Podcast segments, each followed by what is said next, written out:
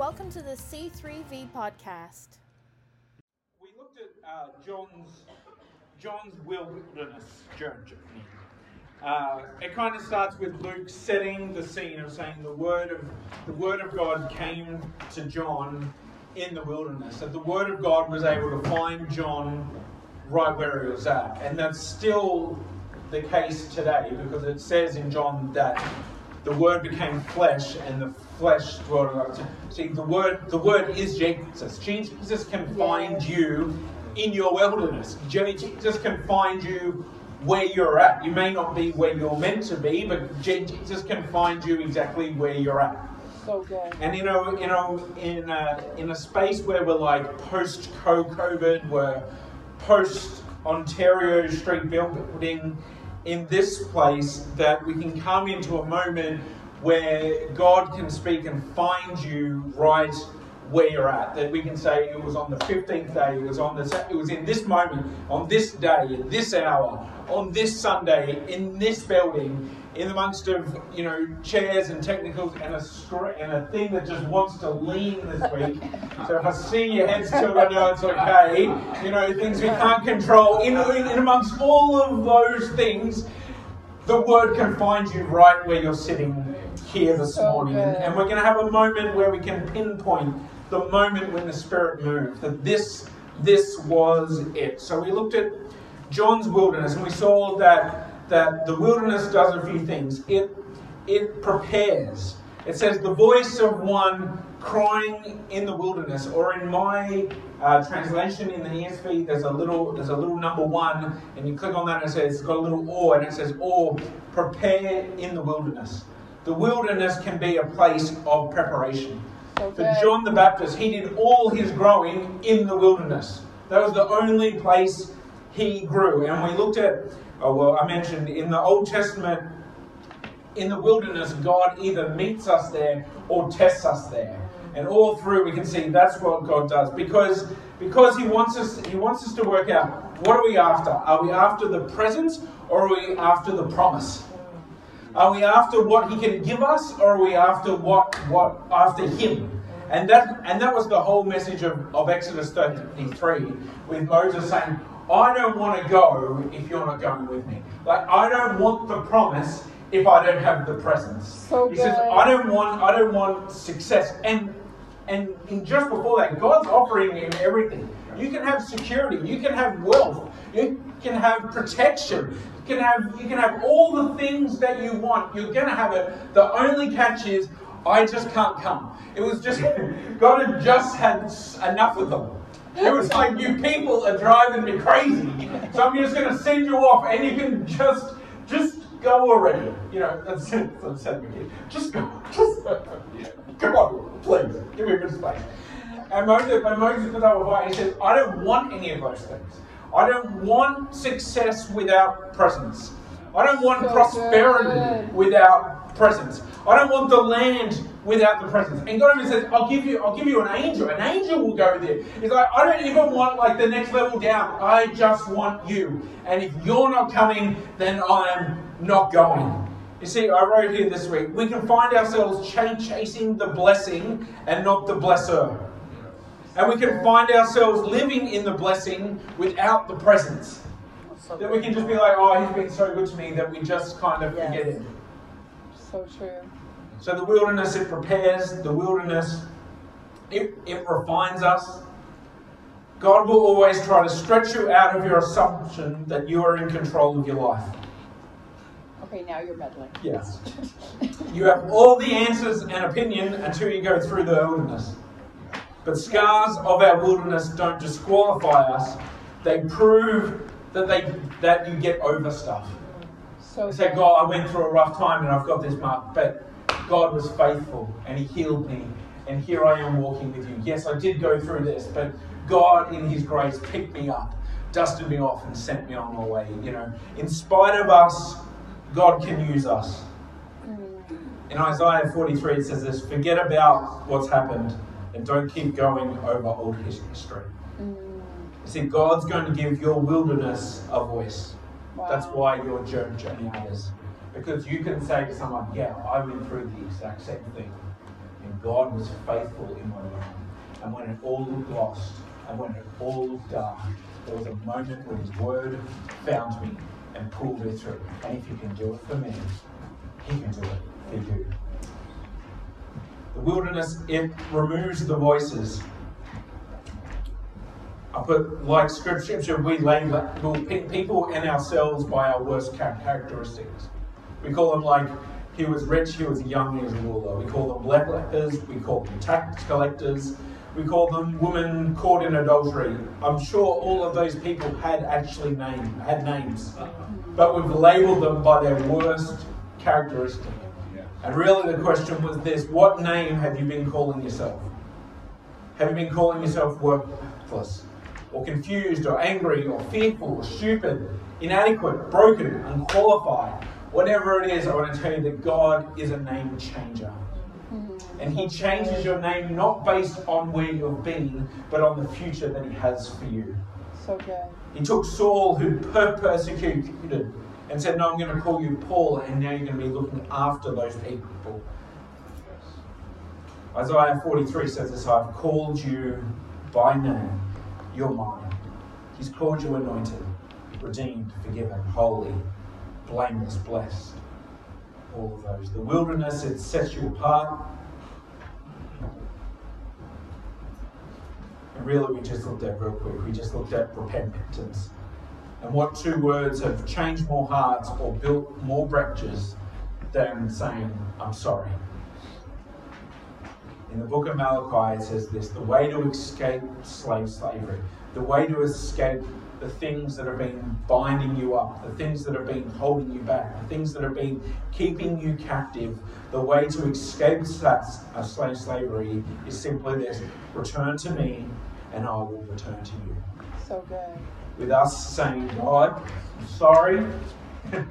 God, I've messed up. I'm taking a step back to you. He says, Return to me, and I will return to you. Because God's plan is, was, and always will be redemption. Yeah. Page after page, chapter after chapter, book after book. Genesis to Revelation, that was God's plan. It was one of redemption. And I made the comment that the, we joke about the walk of shame, but the walk of grace is just as hard.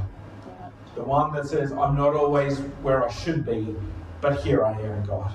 Yeah. Because His promises are bigger than the place you're at right now. His purpose yes. is bigger than the place you're at right now. His presence is bigger than the place where you're at right now. It's time to come out of the wilderness. But that was last week in a nutshell.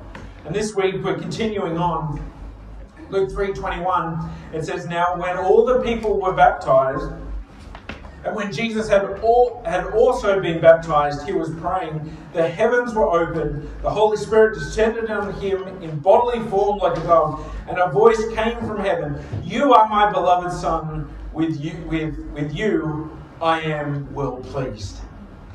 It's, it's a pretty dramatic moment.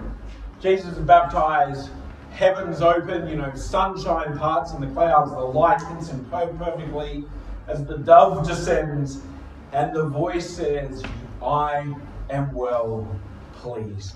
I wanted to start here because this is a really important thing. God says he's well pleased, and Jesus hasn't done anything yet. So good.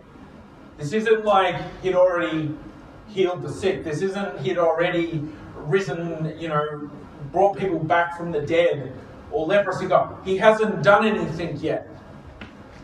He hasn't, he hasn't performed yet. He hasn't been successful yet. It just says, You are my son, and I am well pleased. We looked at uh, a couple of weeks ago what he had done was this it says that he grew in wisdom and in stature and in favor with God and all people. The only thing that he had done so far that made God well pleased was that he lived a normal life, that he grew up, that he respected his mother and his father, that he'd helped out in the family business. For 30 years, he had just grown. He hadn't done anything super special, he hadn't done anything above the ordinary. But that, and it was in that moment that God said, I'm well pleased. When Jesus was on the cross saying, Father, where are you? There was no, this is my son who I'm well pleased. It was here before he'd done anything. Before he'd, he'd crossed, before anything, he was well pleased. And I just thought, what a great place to start this morning is this that it takes no further inspiration. It takes you doing no more than what you've been doing for God to be well pleased with you. You don't need to tick off some boxes or check it or pray enough or do anything. Just you being growing in favor with God and with people is enough for Him to say, You are my son, and I am well pleased. Because you were born with a purpose and a plan. You're not a mistake. There's nothing else you need to do. You are enough. You're enough. That's where I want to start today. So Luke, Luke 4 goes on. Luke 4 goes on, and it's the temptation of Jesus. So the heavens, the heavens open, God speaks, and that leads Jesus into the wilderness. You think, no, that can't be right. If God speaks over my life, if there's this major dramatic moment in my life, this must be the doorway opening for me to walk into my earthly ministry. But for Jesus, all that happened and it led him into the wilderness. If Jesus had a wilderness experience, then we shouldn't be surprised when we do. So good. For so many, it's this in between wilderness times that are the hardest. But I find that it's when we grow the most. we don't like them because typically they're tests and we grow, but that's what it is. And man, I have had so many friends. It said that Jesus was full of the Spirit and was led into the wilderness. I've had friends who've been so full of the Spirit, so obviously anointed and called by God, who've been led into a wilderness and said, Well, obviously you're not for me anymore, I'm out. I'm gone. This can't be what you want. You can't, you know, you anointed me and called me. How come I'm not? I'm out. The heavens opened and he spoke to me, and the Holy Spirit, oh, I was full of the Spirit. What have you? I'm out. Can I just encourage you that there's so many people in the Bible who went through this? We just see it as in chapters. But sometimes we don't realize that a chap between a chapter is 18 years, Come on. or 22 preach years, or 10 years. So good. You know, we just go, oh, no, it should just happen. I just flow on to the next page. but Paul, Paul had that ex- same experience. On a donkey, heavens open, God speaks. 10 years before he steps into his ministry. Yeah. And what did he do in those 10, 10 years? He got sent home. Like a kid, like, take your ball and go home. he was like to the disciples, I'm ready, the Lord has anointed me. Were like, no, you're not, go home. 10 years he was away. Yeah. Abraham had 25 years from the promise of a son to Isaac. Mm, so. David had 25 years from anointed to king. No, it should just, it's why aren't you happening, God? It's been a week. Joseph had 22 years before his came to like these are these are Yeah. long moments, but it's in these moments that we get the chance to draw closer Yeah. to him, to find his purpose. This is what it is. The wilderness tape teaches that we are not God's gift to mankind. That's what it teaches us. I'm full of the Spirit. I'm anointed. The Lord should use me. Not like that, I'm not. You need to have a bit of time over here. You need to work through some stuff. But you don't understand, I'm a very big deal, God. Exactly. That's why we're sending you back over here. But God, you don't understand, I'm a prophet. You know, people love to call it, you know, I'm a prophet. I'm an apostle. You're doing your YouTube to three people and you can't parents by basement. You're not, you know, I've met a lot of people. It says here that Jesus was full of the Spirit. I've met a lot of people, they were full of something. Tell you what, the same letters start. It starts with an S, it ends with a T. We can be full of something. But the wilderness, you helps us. I love this. Teaches us it teaches us what we're not. In John 1 in John 1, John's talking about John the Baptist, just to make things a little confusing. He's saying, This is the testimony of the Jews, and they, they came to him and said, They said, Who are you? Who are you? And he just he said, Well, I'm not the Christ. Well, are you a prophet? I'm not. Like who who are you? He was he was more comfortable in who he wasn't than who he was. So good. And that's what the wilderness teaches. The wilderness teaches that it's not some, we're not looking for a method. We're not looking like what's the secret sauce that's going to get me to where I'm going. It's, it's not it's not a it's not a technique or it's not a three steps or if it, or if it's like well if I was just more like this person or if I was just that person. But it's there's no special formula. There's no secret key. The Bible says that Elijah was a man just like us. It's presence over promise. And that's what the wilderness teaches. And I love in this in this story you see John coming out of the wilderness as Jesus heads into the wilderness. Hmm. I put as one comes out, one goes in, and I'm like, that is the seasons of our walk with God. Wow. Sometimes you're walking out of the wilderness, but sometimes you're walking into the wilderness. And just as much as God led John out of the wilderness, he led Jesus into the wilderness. So good. We have to faithfully follow wherever the Spirit leads. Yes. Say That's that what we need to do. Say that again. We faithfully, we need to faithfully follow wherever the Spirit leads. If the Spirit leads me out of the wilderness and gives me a voice of one crying, or gives me my wilderness a voice, then I will preach it and I will declare it and I will help everybody. If He leads me into the wilderness, then I'll be prepared to say, God, what are you trying to teach me here? What can I learn? What can I take out of this?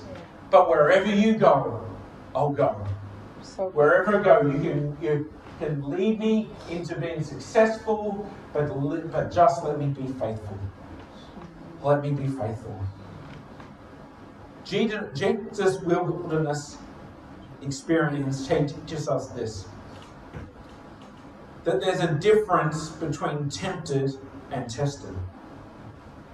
Jesus was tempted in the wilderness, but he was tested in the garden. And there's a very big difference. Temptation tends to happen alone. Testing seems to happen in community.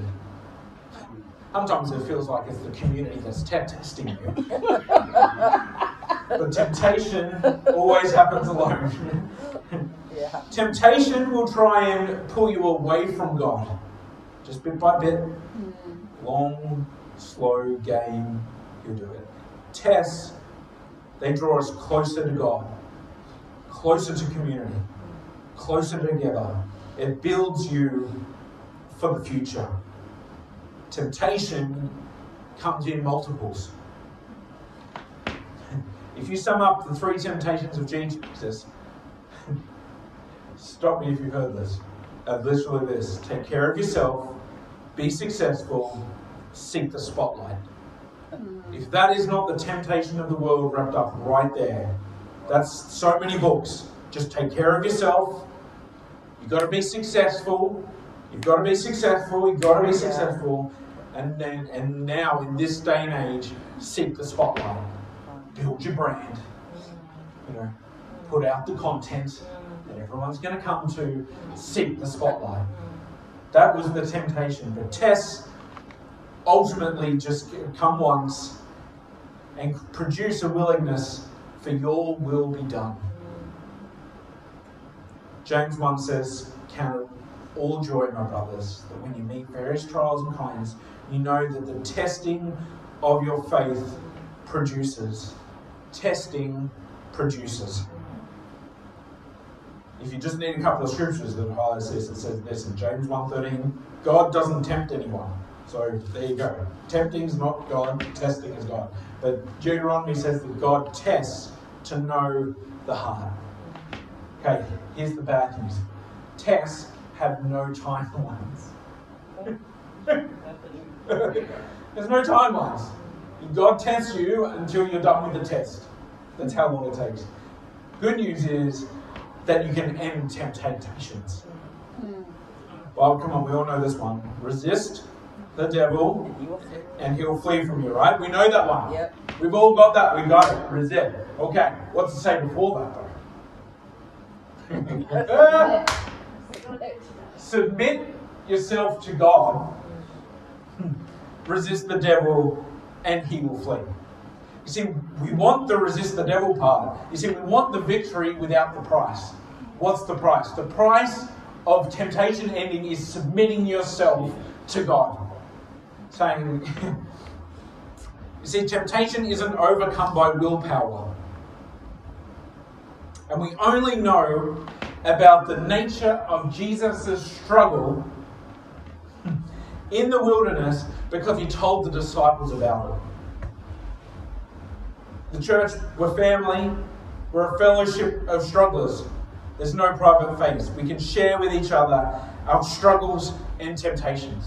See, temptation ended because Jesus brought it into the light. He let us know about it. You see, it could have been easy for him to have the time in the, of temptation, and we don't know about it. But we we get out of temptation by submitting our problems to God. By say, God, yeah, you give it to light. God, I'm having a problem with this. That's how we get it. It's not willpower. It's not well, if I just close my eyes, I won't see it. It's not willpower. It's submitting. When we when we bring it to the feet of Jesus, when we say, When I am weak, you are strong. Yeah. So good. When I lay out my temptations, when I bring the light, when I shine the light onto it, that's when temptation ends. And it's funny that like submit and resist that that we know we tend to know one part of the scripture, but not the other part of it. That that that because this is the difference. Jesus' wilderness experience also teaches this that there's a difference between content and context. You see, it's not just about knowing Scripture, it's also about applying Scripture. And we can take part of a verse and apply it and think that we're good when we take the context of that verse away from it. And man, that has a, you see, it's not just knowing content, it's not just knowing Scripture, you know. My mum used to have a little box with like, uh, like little scrolls of scripture on them, and you that was like your verse for the day. But it's just not it's not just knowing content, it's about knowing the context of the content. Yes. You see, like Yes. here, you see, Pharisees, they knew all the scripture, they had all the content, but they didn't have any context for the content. And this is where I think we've got into. We've got, oh no, let's go here. Even, we see in this story that the devil knows Scripture. But I know all the Scripture. Yeah, we can know all the content, but without the context. So, so the devil comes to Jesus and, and he fires off a couple of psalms at him, saying, Well, I know the Word of God, and if this is the Word of God, then you have to do it. He knows the content but he doesn't know the context. So he throws the content out and says, Here, Psalm 91 For he will command his angels concerning you to guard you in all your ways, and on the hands they will bear you up, lest you strike your foot against the stone, against a stone. Here it is a text or content without context is just a pretext for whatever you want it to be. If you take, you can take a scripture completely out of context Yes. and then apply it however you want it to apply, and it will make sense. Yep. You see, but but here the devil he fires off Psalm 11 and 12. Conveniently, he forgets to mention verse 13. And verse 13 is this: "And the serpent you will trample under your foot." Come on. So he's saying, I've oh, got, well, here's the content, but Jesus says, yeah, but I know the context. The context of this is that you are under my foot. And it doesn't matter what you say or what you try and pull or where you try and lead me, I'm here to trample on you. That is my mission and that is my plan. And your, your content doesn't override my context. So good. So good. Content has always is is one of the driving issues behind the church. We we we end up preaching content of what we're against. You know, I've heard messages against like guitars. I've heard messages against which Bible tran- translation you should use. Who should speak in church? Last year, in the midst of all the social unrest that was going on in Black Lives and, and governments being overthrown and all that, I heard so, just a little clip of someone preaching about why you shouldn't wear pants, like why women shouldn't wear pants in church. Jeans, jeans. shouldn't wear jeans. Uh oh. Like that's come on. That I heard one a while ago saying if you have a beard, you can't be anointed. Yeah. Obviously, these Old Ta- Testament dudes were uh, clean shave shaven, and when it says the anointing dripped over his smoothly uh, shaved face, and I, like this, it's like we get into these content, and we take singular verses, and we but we blow past the whole context of what. God is trying to say. And the more we dig into the word, the more it becomes alive. The more you dig, the more you understand. You start to look at a verse and you can say, well, what's the context of this verse? Yes. Come on. How does this verse look like in the chapter? How does this chapter look like in, in, the, in this book? How does this book look like in the overall scheme of what God's trying to say from Genesis to Revelation? Fletch says it all the time that God will only bless that is where that is which consistent with himself. Come Which means if. I have content that I that is outside of the realm of the context of God, the themes of God, then it's not right. Yeah. It's so good. I can't take a verse that is again and say it's against God redeeming you. Because the overall theme is redemption. If there's content that is outside of the context that God is here and full of grace, then I can't use it if it's outside of God's provision or His promises, if there's a verse that is outside of faith, hope, and love, then the content, then the context of that verse is wrong. So what I put, I would rather. Well, I put here the church being full of pin but let's just skip. But there's, I would. I found myself saying this the other day. I would rather over grace than over correct. Oh, come on. Come I would rather over grace than over correct. That's the If spirit this- of this church. If this content doesn't, you know, and I think you need to, you need this correction on it, and but it moves past the realm of grace, then I will apply grace and leave that over here. I'd rather over grace than over correct, because gospel is come as you are, but like we've been saying, it's not stay as you are. But it's not it's not the conviction of my content that will move you from where you are. It's the conviction of the Spirit. so That's what will move you from where you are. So if I just apply grace, I'll take it. It says, And Jesus, full of the Spirit, returned from the Jordan. Verse 14, and Jesus returned in the power of the Spirit. The wilderness took Jesus from being full of the Spirit to full of power from full to action. It took him from being just full of content to full of power. It took it from internal to external. It took it from private to public. Because the power, it's in the application. God doesn't want us to stop at one verse, He calls us to dig deeper. James says it like this Don't just listen to God's word, you must do what it says. Otherwise, you're only fooling yourself faithfully follow wherever the Holy Spirit leads. Hmm. If it's into the wilderness or if it's into the city, our private battles become public victories. Sometimes I wonder if that's what the all things work together for good is. Is that it, it's not that it necessarily all things work together for good for me. It's my experience that wasn't for good can work together for good for you. Come on. My wilderness can help your wilderness. So good. That's why your journey matters. That's why Isaiah says, forget about what's happened, don't keep going over old history. God wants to give your wilderness a voice. Yes. That's why your journey matters. That's why that's why I struggle with things like your best life. Now I'm getting on my soap soapbox. because it infers that if Oh look at that.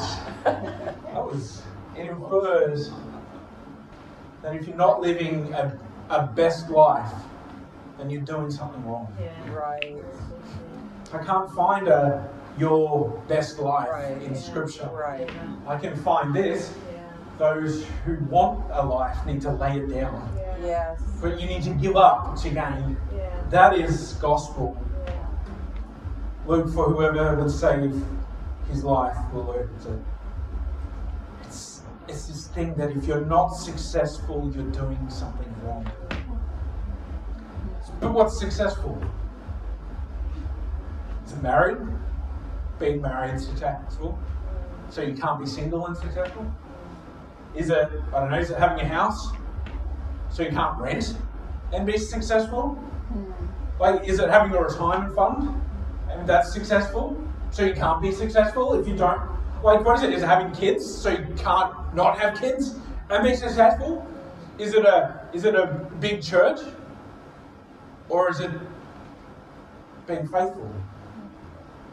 Jesus, well, God says it was it's good and faithful, not leader, not homeowner, not business owner, not good and faithful influencer, hmm. good and faithful servant.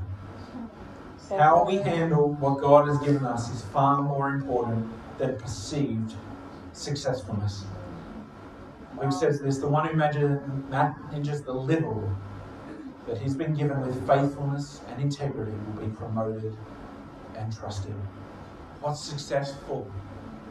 You know, Paul at the road, uh, one plants, one waters, God brings the growth. Yes. When we're judging things on growth, are we judging God? Leave that one. was John was John the Baptist successful? Was his life successful? John's life went like this: thirty years in the wilderness, Yeah. public ministry for a year, prison, head cut off. That's John's life. Yeah. And we go, well, was that was was he successful? We're talking about John the Baptist today. John the Baptist has been talked talked about for two thousand years. Mm. But what's what's successful? I put this limited impact. He only he was only out there for a year. He ticked off everybody in a year. That's all it took for some people. a year is more than enough. all right, we're bringing you back. Okay. Um, limited impact can have major impact. It's not this, you don't have to live a long, sustained, successful life. The limited impact, the little that God gives you, if in that moment you're faithful to it, that can have a major impact for years, decades, centuries, millennia onwards. It doesn't mean it's typically easy. John from prison had to write to Jesus. And he says this Are you the one? Like, I don't understand this. Yeah. I just went 30 years preparing myself. Hmm.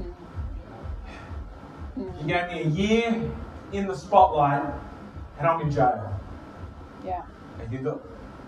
Am I right? Has my wilderness, has it, am I right?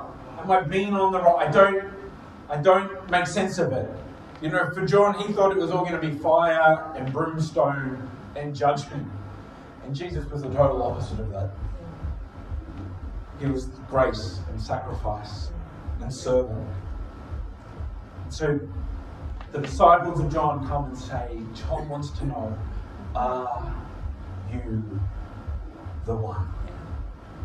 And Jesus says this Go and tell him, the blind receive their sight, the lame walk, the lepers are cleansed, Yes. the deaf hear, the dead are raised up, the poor have good news preached to them.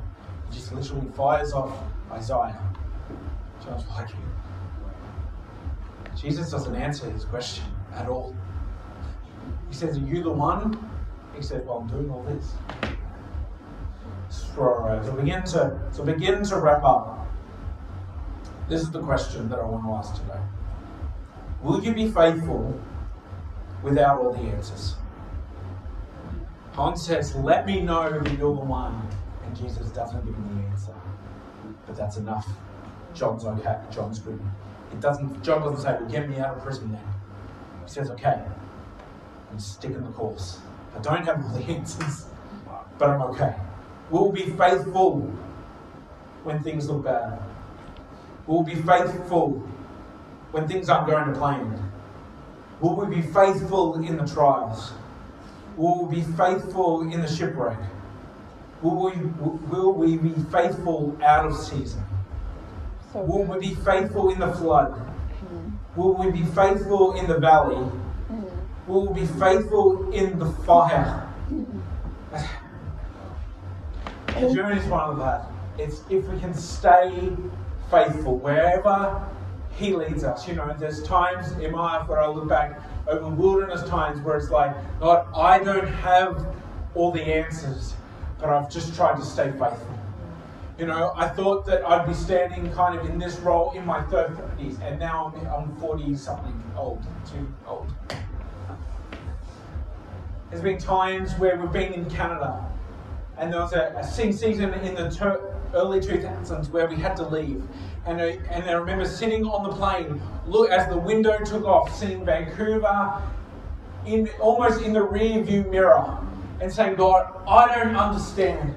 I thought you called us here, and now we're saying, no, I don't have the answers, but I will remain faithful. There's been different seasons. He's pulled me into the wilderness, He's pulled me out of the wilderness, He sent me into the city, He sent me into the desert, wherever it is. Ever. It's like I've been saying, but here I am. I'll just remain faithful. I put here in big bold, and I'm going to say here don't judge me on my successfulness, judge me on my faithfulness.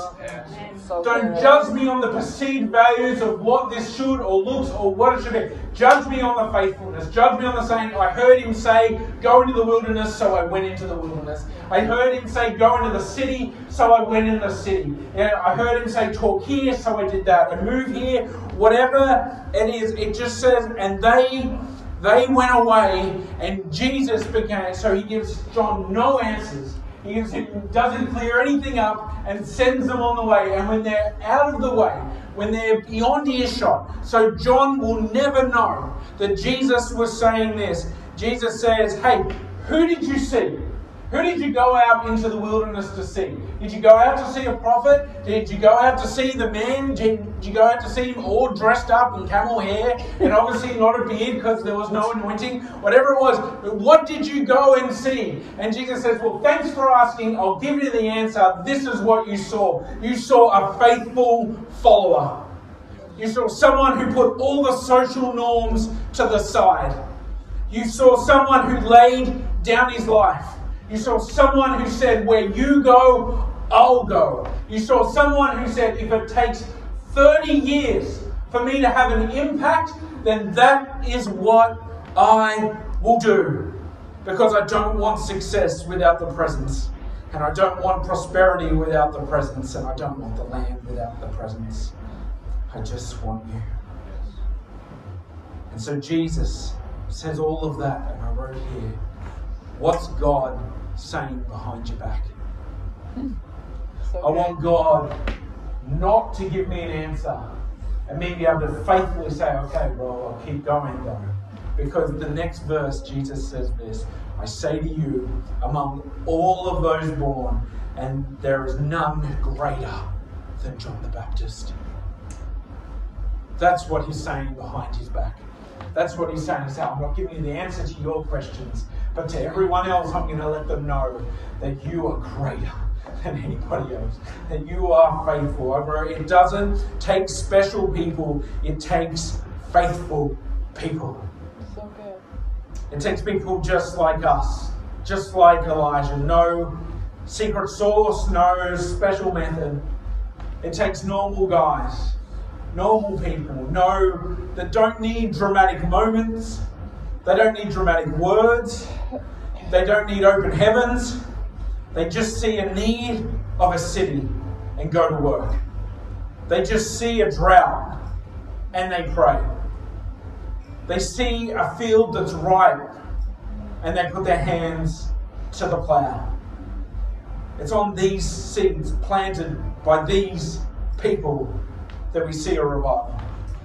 It takes the outcast, it takes the last, it takes the lost, the least, the little. It takes those that were scarred by the wilderness. It takes the ones who can sing even when they're barren. It takes the one who can see dry bones and say, God, this is an army. It takes prisons open and chains broken. It takes people healed. Uh, It doesn't take special, it just takes faithful. Why don't we stand here this morning? Thanks for listening to the C3V podcast. To find out more about our church, visit us at c3v.ca.